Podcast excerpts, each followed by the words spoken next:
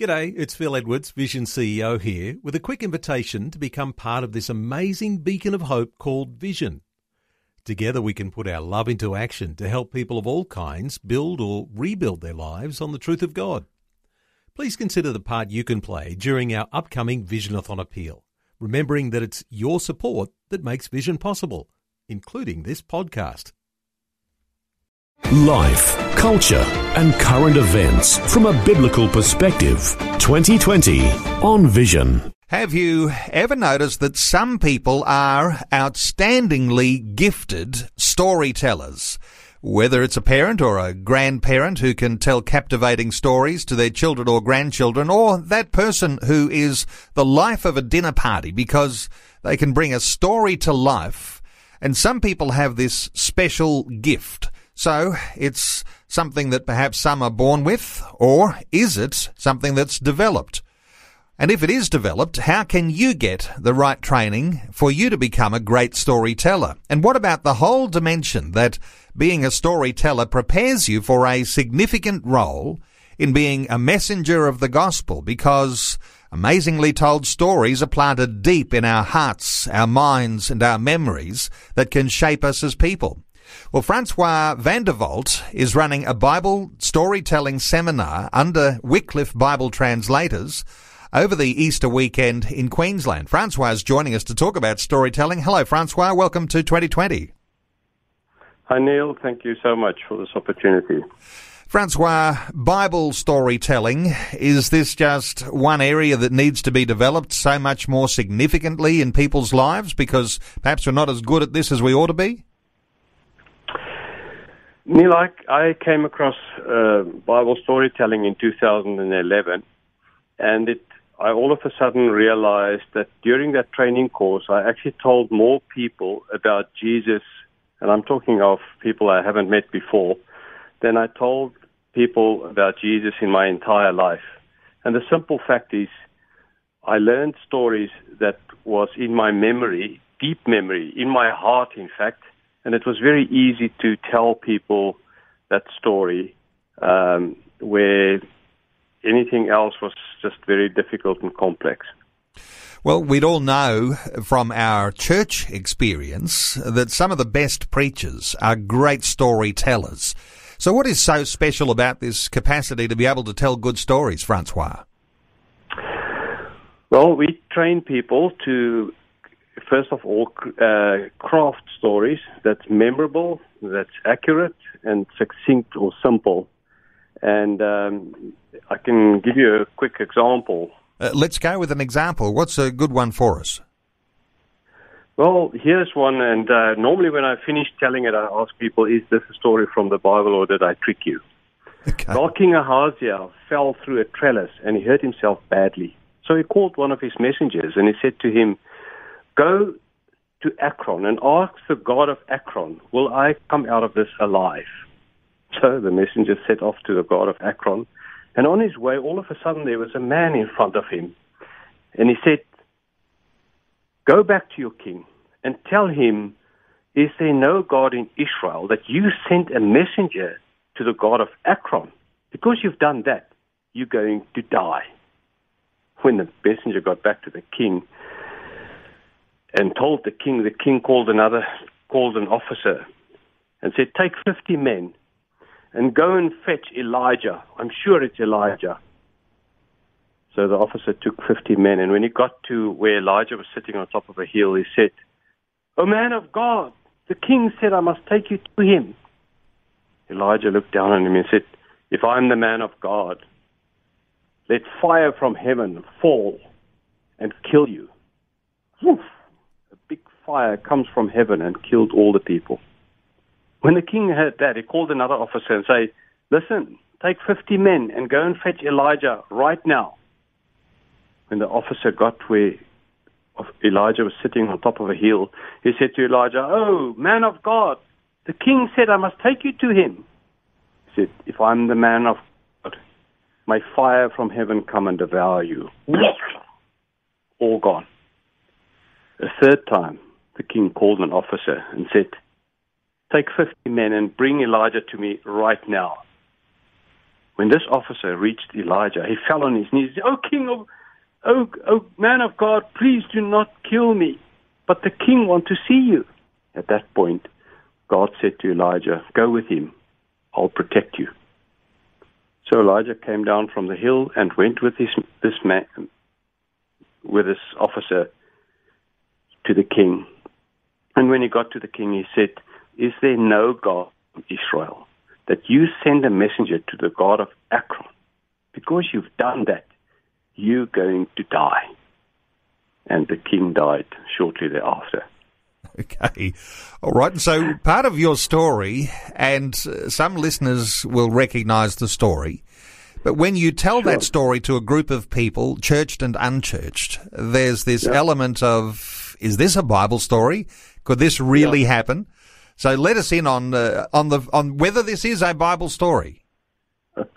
well, it's actually written down in 2 Kings 1, so it is in fact a Bible story. And when you tell it the way you do, Francois, the whole uh, issue with storytelling is that a picture is being painted in the minds of the hearers, and that's very powerful. That is a very descript- good description, and you can see it's memorable. I would say that about 70 or 80 or 90 percent of your listeners would be able to tell that story in its essence uh, straight off, just after hearing it once. Imagine if you heard it two or three or four times, or go and read it in the Bible again. Or, or, if you were called upon, memorable. or if you were called upon to tell that story to a group uh, that are a part of your church or uh, a part of an outreach that you were going to be a part of. Absolutely. So this is not a. I have to admit, this is not a typical story because it doesn't necessarily show God's grace and so on. But even so, uh, we use it also to teach people how to do a complete Bible um, study by five very carefully crafted questions. So I would typically, even after I told this story, go into it. What did you learn about God in this story? And try and get almost 20 answers from a group of people. You know, um, God is jealous. God do not like other gods, and, and so on and so on.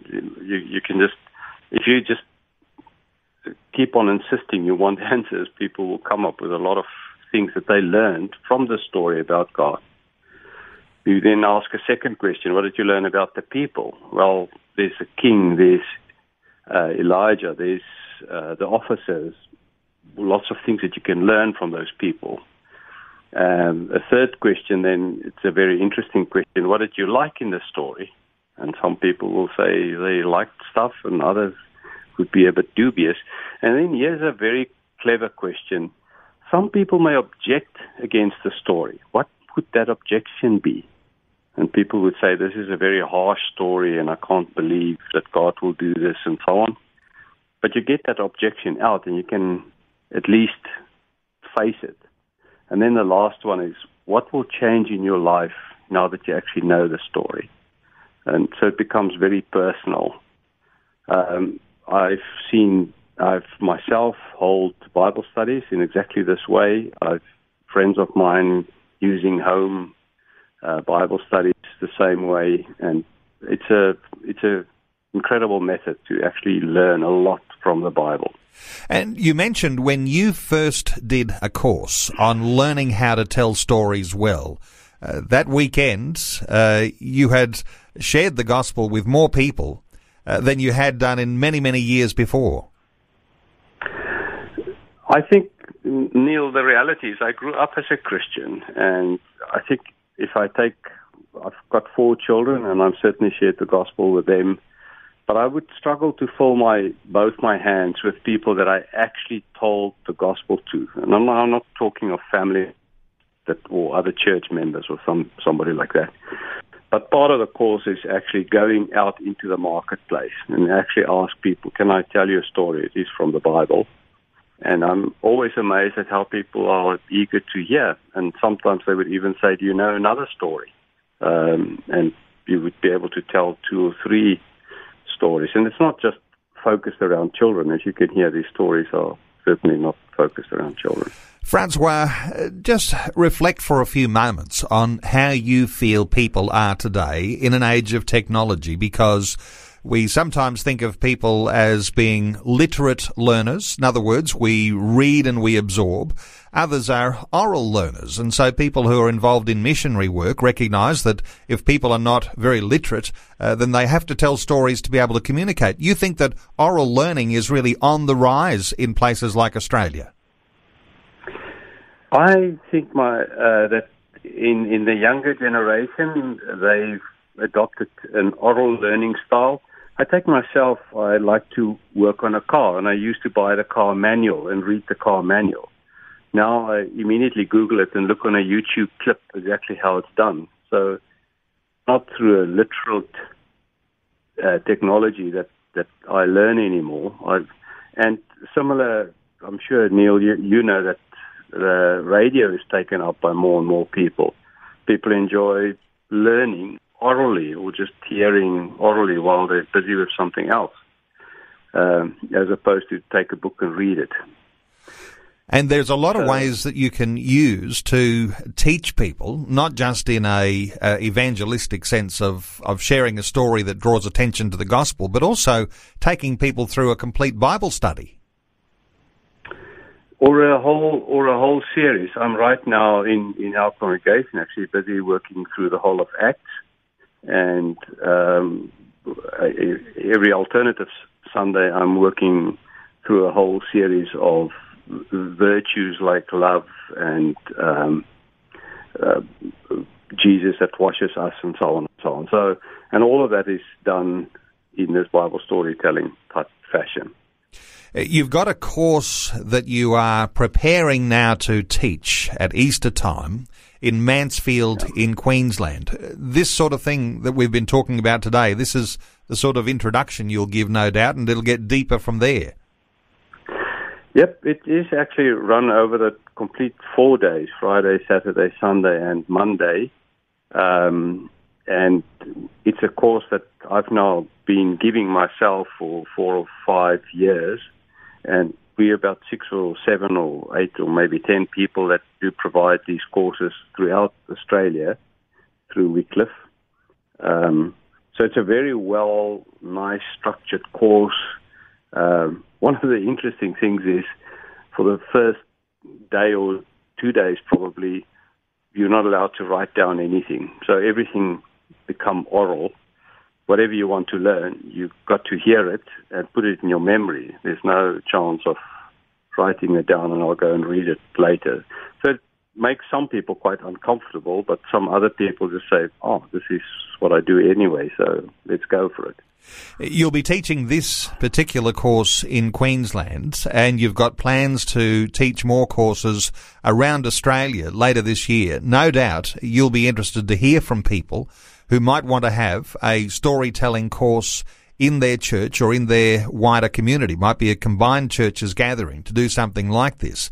Uh, for people to be in touch with you, uh, you are interested, aren't you, uh, to actually make contact with people who'd like to have a storytelling course like this in their church? Absolutely, Neil. They can call me directly 0419 623 397 Alternatively, you can just Google Wycliffe storytelling or Wycliffe Bible storytelling, and you should get all the information there that you need. I'm be very excited to talk to anyone that are interested in these courses within their community or in their church, or even on a personal level. Well, we'll certainly point people We'll certainly point people to Wycliffe Bible Storytelling, and there is a Wycliffe website, wycliffe.org.au. And uh, if there are those who want to be in touch with you, they might like to uh, uh, let me know too. We'll pass on your details to them as well. Francois van der Walt and wycliffe.org.au, that connecting website, uh, to be a part of a Bible storytelling uh, seminar that could be run in your church. Uh, Francois, thanks so much for taking some time to share your uh, thoughts and your understanding about Bible storytelling with us today on 2020. Thank you so much for the opportunity, Neil. May God bless you richly. Before you go, thanks for listening. There's lots more great audio on demand, or you can listen to us live at visionradio.org.au. And remember, Vision is listener supported. Your donation, large or small, will help us continue connecting faith to life for hundreds of thousands of people across Australia and around the world. Learn more or donate today at visionradio.org.au.